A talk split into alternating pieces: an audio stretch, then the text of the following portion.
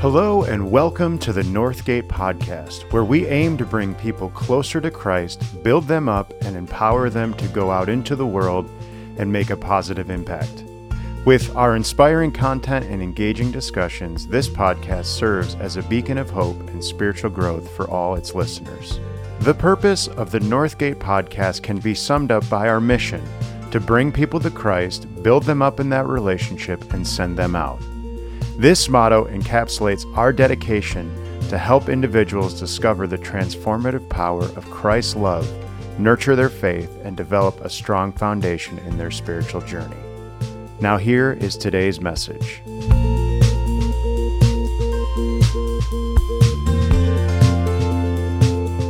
Well, good morning, Northgate Church. I am so glad to be with you this morning.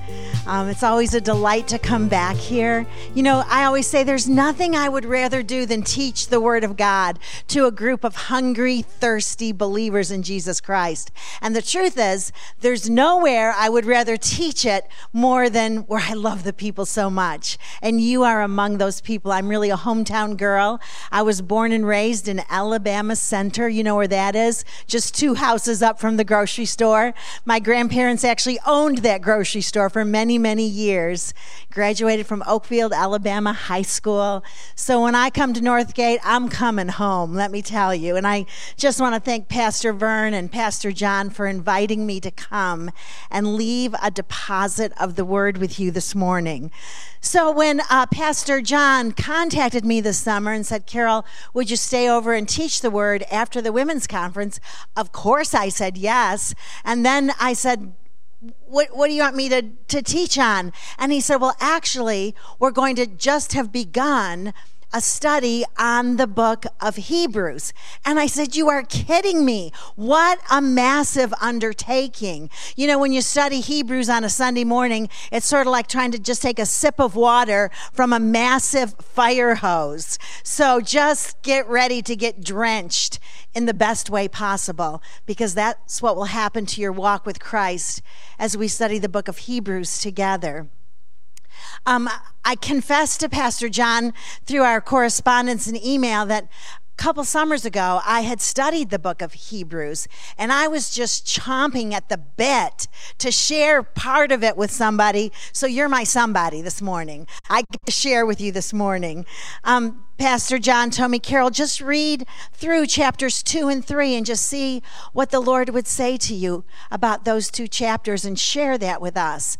So as I read chapters two and three, man, just four passages just jumped right out at me. So that's what we're going to do this morning. We're going to look at four different uh, passages in these two chapters, and we're going to learn from them, grow from them, and be changed by them. So let's pray. Jesus, we love you so much. Father God, we are just delighted to be in your presence. I think about the psalmist who said, I was glad to me. I was glad when they said, Let us go to the house of the Lord. So, Father God, here we are. We're your kids. We're gathered around the table, and we want food. We want to grow. We want to know you in your power and glory. Lord, we want to be changed. So we give us we give you permission this morning, Holy Spirit, to change us, rearrange us, encourage us, dare us to live for Christ in everything we do. In Jesus name I pray. Amen. Well, I believe that the book of Hebrews is one of those books in the Bible that is just as vital and life giving today as it was about 2,000 years ago when it was first written. The Holy Spirit's like that. You know, the Bible's like that. It's not a flat book that was written just to a particular people at one time in history.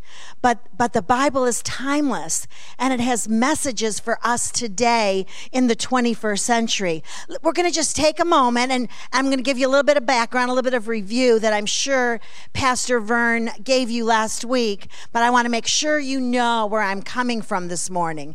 So, Hebrews was likely written to a group of people who were about to renounce their faith in Jesus Christ. They'd served Jesus, but the culture, the world had come at them, and so they were about to walk away. Sounds like the church today, doesn't it? We don't know who we are we don't know what we be. Northgate knows who you are. You know who you are. But there are so many churches who don't know who they are or what they believe. Um, Hebrews was written to a people group who had doubts. They had big doubts about their faith, and they were contemplating returning to their former way of thinking before they knew Jesus Christ. It sounds like many churches today, doesn't it? Hebrews has impact for us today. The purpose of the epistle of Hebrews is to remind the body of Christ, to remind the people of God of the sufficiency of Christ and the supremacy of Jesus Christ. I think that we could almost consolidate the book of Hebrews into this very short sentence, and then you could go home. Just kidding, you can't go home. But the very short sentence is this he is enough and He is in charge. That's the book of Hebrews in a nutshell. So now you've got it. Um, Hebrews was written to warn of the dangers that happen when you drift away from your faith in Jesus Christ. And all of us have to be careful of that. We're all tempted to drift away in our thought life, in our choices, in our belief system of a strong and vibrant and enthusiastic faith in Jesus Christ. Hebrews is for us. So, knowing that, these are the four passages I chose from Hebrews chapter uh, 2 and 3. First of all, Hebrews chapter 2, verse 1. You'll see it on the screen behind me. For this reason, we must pay much closer attention to what we have heard so that we do not drift away from it. So the first question is well, for what reason? For all the reasons I just gave you. Because Christ is enough and He is in charge, we must pay much, much closer attention to the tenets of our faith, or we will drift away. Because our faith in Jesus Christ is our anchor, it's what holds us fast in every storm. For that reason, we must pay much closer attention to what we've been taught so we don't drift away. Because the world, the culture is after you. They don't want you to believe. We really do have an enemy, and he's trying to get you to throw away your belief system. Because of that, we must pay much closer attention to the truth in Scripture or we will drift away. So, my brothers and my sisters, pay close attention. Pay close attention. Open your Bible. Open the sacred pages of Scripture. Lean into it. Make a valiant effort to know the things of Jesus Christ so you don't drift away. Now, I'll tell you this drifting away is a whole lot easier than paying close attention is. Paying close attention takes focus.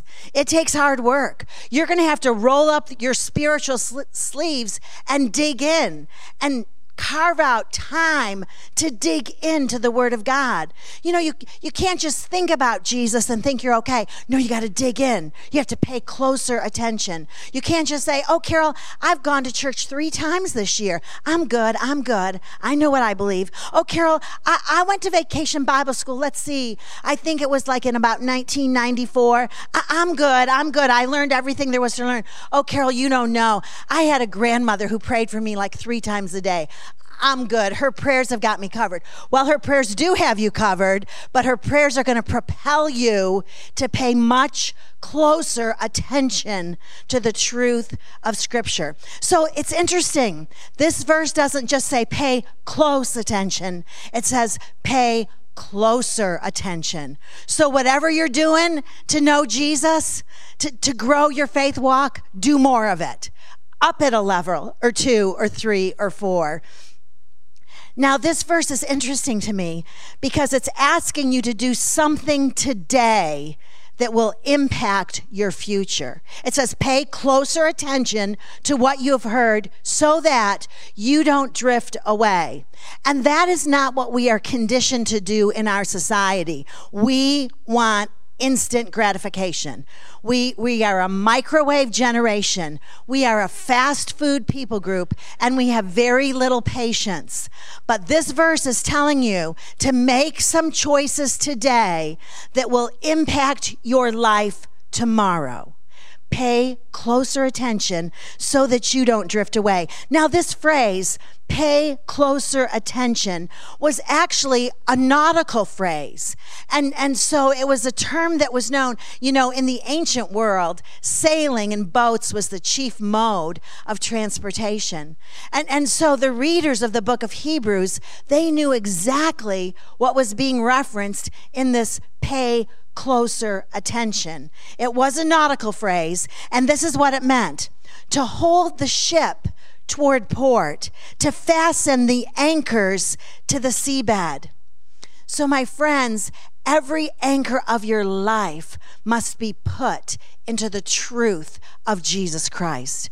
Otherwise, when a storm comes, when doubts assail, you're going to drift you're going to drift away from the port, away from the safe harbor of Jesus Christ. If there's just one thing you could do to enlarge your faith, read your Bible. That's your just one thing. J- just one thing. If there's just one thing you could do to divide right from wrong and make wise decisions, it's read your Bible. And remember, I said, whatever you're doing, do it more. Read your Bible. If there's just one thing you could do so you don't drift away, read your Bible.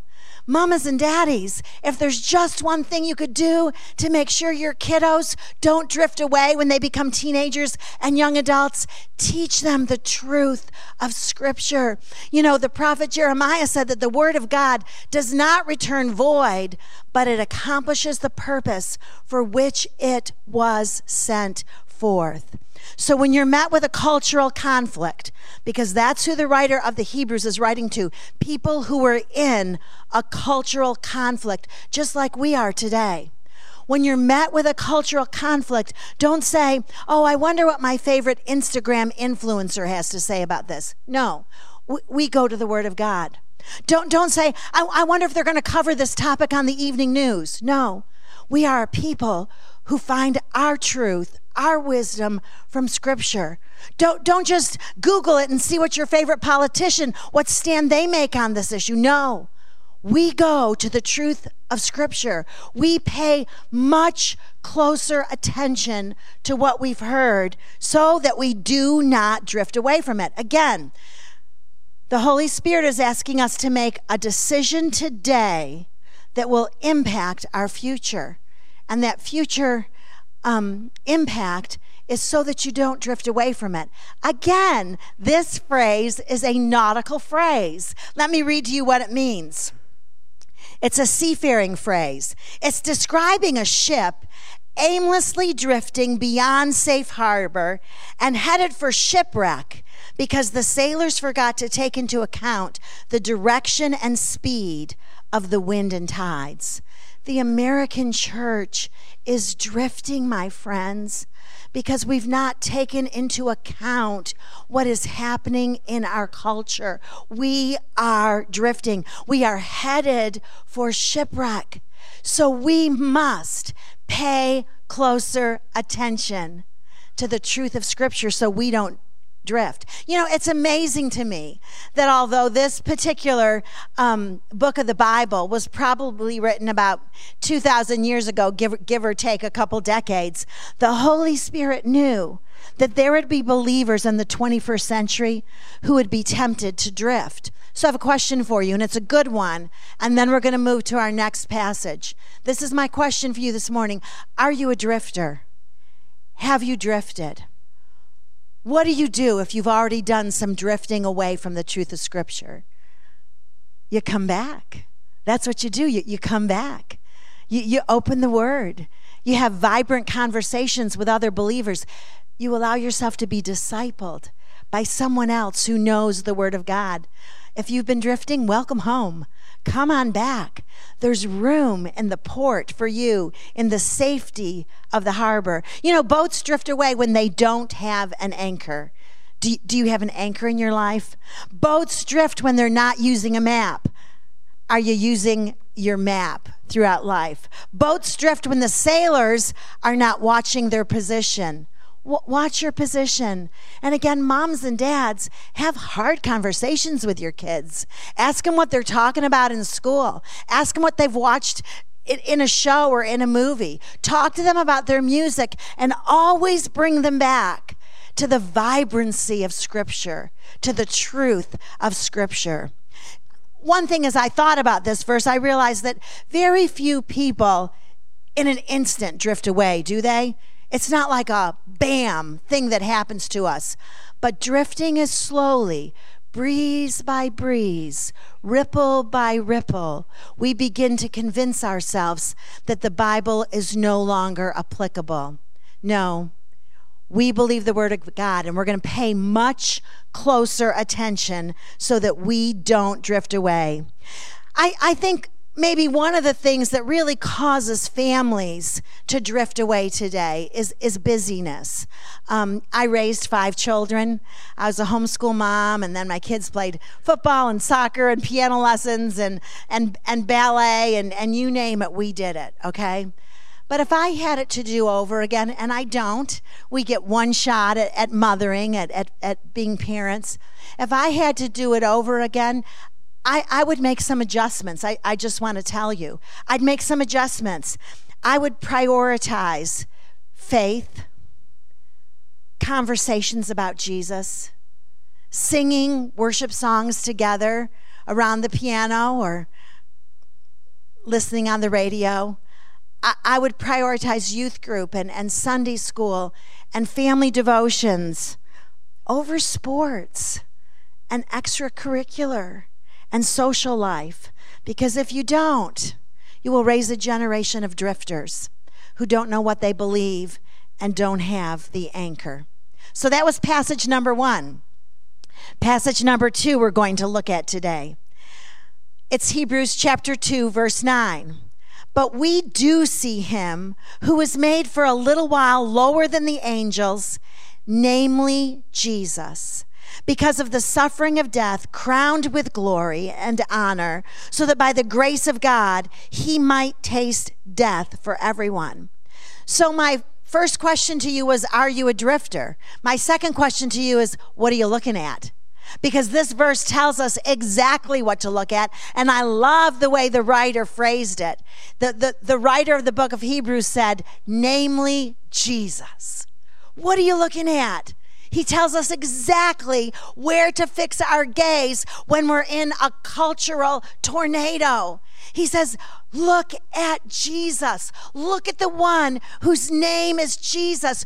Don't set your eyes on what's going on in the world, at the compromise, at all the disappointments we have. Keep your gaze focused on Jesus. Don't you just love that?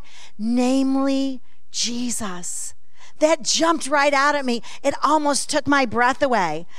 I generally teach from the um, New American Standard Version of the Bible, but I want to read you the same verse from the New King James Version. It says this But we see Jesus. What are you looking at, my friends? What do you have your gaze focus upon? Your disappointments, your discouragement, the economy, politics. Oh, no, no, no, no. We are the ones who see Jesus in it all and through it all. But we see Jesus who was made a little lower than the angels for the suffering of death crowned with glory and honor, that he, by the grace of God, might taste death for everyone. So, this word see that's in Hebrews chapter 2, verse 9, is the Greek word blepo, B L E P O. And this is what it means it means more than seeing, it means more than looking at. It means to discern mentally. So, think about Jesus. It means to observe, perceive, discover, or understand. My friend, no matter what's going on around you, keep your gaze focused on Jesus. Keep your heart set on who He is. Discover Jesus every day of your common life. You know, we all choose what we're going to look at in life, don't we? Um, I was thinking it's sort of like the TV you know, you used to do the channels. Now we do the remote. Some of you just do it on your phones. But we choose what we're going to look at ESPN, Fox News, The Voice, The Golden Bachelor. You choose what you're going to watch. Well, so it is in our spiritual walk. We choose what we're going to look at. Will you be captivated by the culture? Will you be mesmerized by your disappointments? Will you be hypnotized by materialism? What are you looking at? This verse, Hebrews 2 9, should be the compass, the north star of how we get through every situation in life. Look for Jesus. Keep your eyes set on him. Now, Paul, the writer of the book of 1st and 2nd Corinthians, reminds us that as believers in Christ, we don't walk by what we see. We are the ones who walk by faith. Walk by faith, not by sight. So, what we see shouldn't be what we're seeing. What we see should be Jesus. What's around us was never meant to be our focus. Our emotions are not our roadmaps in life. Jesus is. So we are called to walk by faith, not by sight. Our focus is set on the one who died for us, namely Jesus. We see Jesus who is the way, the truth, and the life. We see Jesus who makes a way where there seems to be no way. We see Jesus to whom nothing is impossible. We see Jesus who loved us when we were so unlovable. We see Jesus who is filled with compassion and mercy. We see Jesus. That's what we're looking at. That's who we are. The next verse, the third verse, that I want to share with you today is from Hebrews chapter 3, verse 3. Therefore, holy brethren, partakers of a heavenly calling, consider Jesus, the apostle and high priest of our confession. So Hebrews 2 9 told us to see Jesus. Hebrews chapter 3, verse 1 tells us to consider Jesus. So considering Jesus is a, another step. It's a paying closer attention to what you've been taught.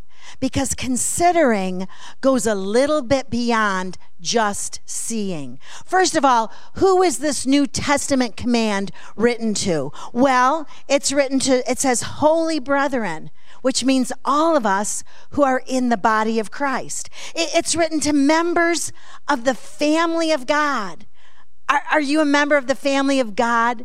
have you accepted Jesus Christ as Lord and Savior into your heart? Have you said, Jesus, forgive me of your sins? Have you said, Yes, I believe? If you've done that, this verse is for you. It's got your name on it. It's for people who believe wholeheartedly in Jesus Christ. So this verse says, consider Jesus. Now, it takes my my tongue gets twisted every time I try to say this Greek word that means consider, but I'm going to give it my best shot. I just have to think about it for a minute. It's kataneao. I probably butchered it, but I'm close. Kataneao, and it means to consider attentively, to fix one's eyes or mind upon. One Greek scholar defines it like this to fix attention on something in such a way that the inner meaning of the thing, the lesson that the thing is designed to teach, may be learned. So if you just wanted to know what time it was, you would look at your watch or, or look at your phone. But if you wanted to know how your clock or your watch worked, you'd take it apart. You'd, you'd get a book about it. You, you'd, you'd watch a YouTube video about it so that you could figure out, so you could understand how exactly does a watch work. Well, that's the step going further, considering learning a lesson from Jesus. This is how the Message Bible paraphrases this verse.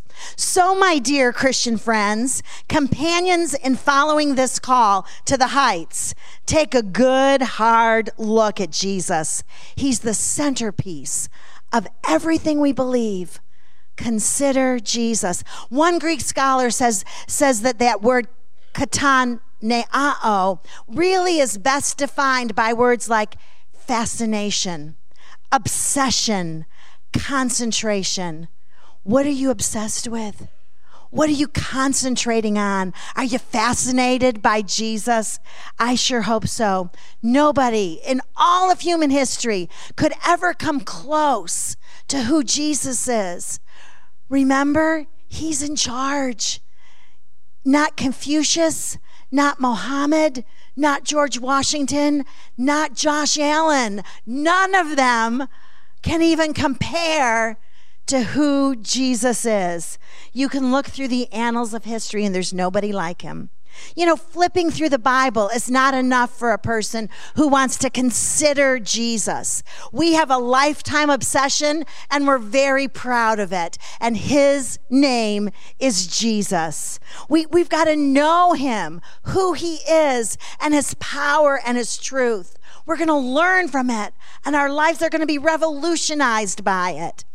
I've realized that in my life, I choose my fascinations. Just like you choose what you're going to look at on any given day, you also choose your obsessions. You choose what you're fascinated by shopping, materialism, education, your career, sports, travel.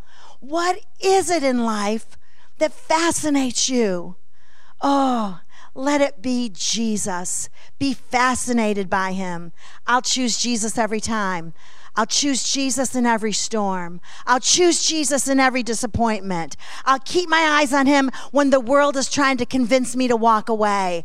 This girl is going to be obsessed with Jesus.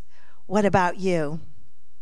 Okay, the fourth verse. And, and this honestly will be the most fun verse we're going to study today. If the three verses were more theological in nature, in nature, you know, has to do with our relationship with God. This verse, this verse goes straight this way. It's going to help you so much in your human relationships. Look, guys, let me tell you, it's going to change your marriage. This next verse is going to change your marriage. It, re- it really is. Uh, so let's begin. Take care, brethren, that there not be in any one of you an evil, unbelieving heart that falls away from the living God.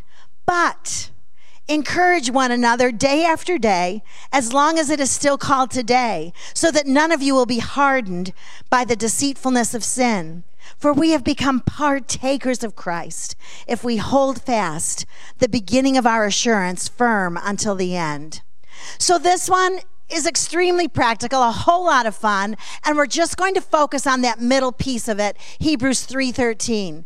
But encourage one another day after day while it is still called today. If you have wondered what God's will for your life is, if you have wondered what your job description is, if you have wondered what your destiny might look like, this is it. You are called to be an encourager. Wonder no more every person in your life, God has strategically put in your life so that you would encourage them. That difficult person at work, they're not there by mistake. They're there because they need your encouragement. Your, your child's teacher that's just really hard to get along with, your child wasn't put in that classroom by mistake. Your child was put in that classroom so you could encourage that teacher but encourage one another day after day while it is still called today. Now, this word encourage, it's, a compound Greek word. It comes from two separate Greek words, para, which means alongside, to walk beside, and kaleo, which means to encourage, to advise, to give wisdom to. And when you put those two words together, it becomes the Greek word paraclete, which did you know that the Holy Spirit is called the Paraclete in the New Testament? Well, we are called to encourage one another day after day while it is still called today. So when you don't know what to do, encourage somebody. When a relationship is unraveling, encourage the person. When somebody has offended you, encourage them. When somebody is discouraged, you be the encourager. Is it today? Is today today? Then this is your assignment to encourage the people in your life. Now, the verb tense that's used here is a continual action. It it never stops. So you don't get to say, "Well, yeah, I encouraged my mom like 3 years ago on Mother's Day. I'm good." Oh, no, no, no, no. It's a continual action. We are called to continually encourage one another. It's a lifestyle. It's not something you do, it's who you are.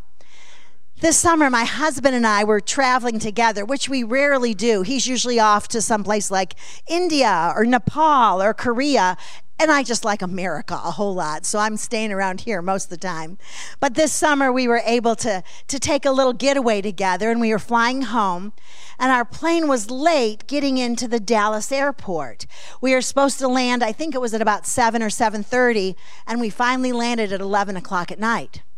The good news was our first plane was still there because that plane had been delayed as well. So we entered the waiting area where hundreds of passengers were already angry, upset, and frustrated. And, and we just got there in time to board the flight. We sat on this flight on the ground for about an hour. And finally, we heard a voice that said, You all need to deplane because there's something wrong with this airplane. And so everybody got up. And because it was summertime, there were a lot of young families on the plane on vacations, lots of babies, lots of toddlers. And as we deplaned this flight. You know i'm always i'm a people observer. I watch people. So i was listening um, to what the different people were saying. And young moms were saying i've run out of diapers. I only brought enough diapers to make it this many hours. I, have run out of formula. What are, what are we going to do? I only brought enough formula to make it this amount of time. There were elderly people that craig and i were, were just trying to help the best we could. But there were also irate people who used words that, quite frankly, I have never heard before in my entire life. And they were yelling at the sweet little girl behind the counter who couldn't do a thing about the situation we were in. And, and, and a fight, actually, this is true, a fight broke out between two women. And it was horrible. And Craig looked at me and he said, Honey, let's go downstairs and let's see if we can rent a car to get home. And I thought, good idea. No wonder I married you. You are a brilliant man. And so we walked downstairs and he said, You go get our luggage and I'll go find a car. Well, I walked up to the woman at, in the baggage claim and she said, You're not going to get your luggage tonight. There's nobody here to get your luggage off that plane. There's no way. And I said, Oh, okay, you know, thanks, appreciate it. And I saw my husband walking down the hallway and he's shaking his head at me, No, like there are no rental cars. And then another fight broke up, broke out. I kid you not, I'm not exaggerating, between people at the baggage claim because they were so upset. And and the woman behind the baggage claim said, I quit, I'm leaving, I'm out of here. And all these people are angry. Well, you know what I started doing? I started saying, Could I could I help you? To, to some young moms. I, I said, What can I do for you? And, I, and we were helping old people get to their seats and just trying to diffuse the situation, saying, You know what? It's really going to be okay. Look, we're all safe. We're all safe. It's going to be okay. And I was standing there talking to a very upset group, trying to get everybody to calm down. And a, I saw a woman coming toward me out of the corner of my eye. And she looked at me and she said, Where are you from? And I said, I'm from Oklahoma City. She said, So am I. Here are my car keys. You can drive my car home. I said, What? You don't even know me. And she said, No, I don't know you, but I've watched you. She said, And we need to get our car back to Oklahoma City. So would you take it home and just drop it off at my house tomorrow? Here's my address. Like, who does that?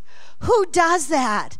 You have no idea how much being the encourager might change the long term effects of your life. Now, in my Bible, next to this verse, Hebrews 3:13, I have written the words in my marriage.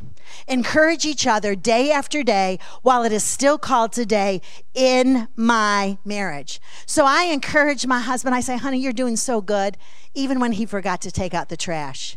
I say to my husband, honey, I like being married to you, even when he's hurt my feelings, because we all hurt each other's feelings, don't we?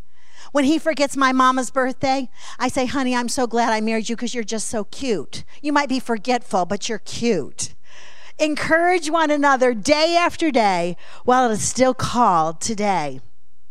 If a person is in your life, that means you have been assigned to be their encourager. That girl at Tim Hortons who always gets your order wrong, you're her encourager. You're the one who's there. Your children's teachers, your neighbors, your pastors, your family members. If a person is in your life, it's because God wants you to encourage them today. We are called to live a lifestyle of encouragement. Now, let me tell you something in closing. This is especially important if, like me, you struggle with depression. Some of you know my story, but I've really battled depression my entire adult life. I'm doing good. Y'all don't worry about me. I'm doing great. I've learned um, how to fight it. But if you do battle depression like I do, this verse has your name on it. Because when you encourage somebody, either verbally or with a gift or with generosity or writing them a note or just by being a good friend, something happens inside of you. Your endorphin level actually raises. Endorphins are hormones that help you battle depression. Those endorphins fight against the depressive nature that you might have. So when you encourage somebody else, the blessings coming back to you because it's going to encourage you.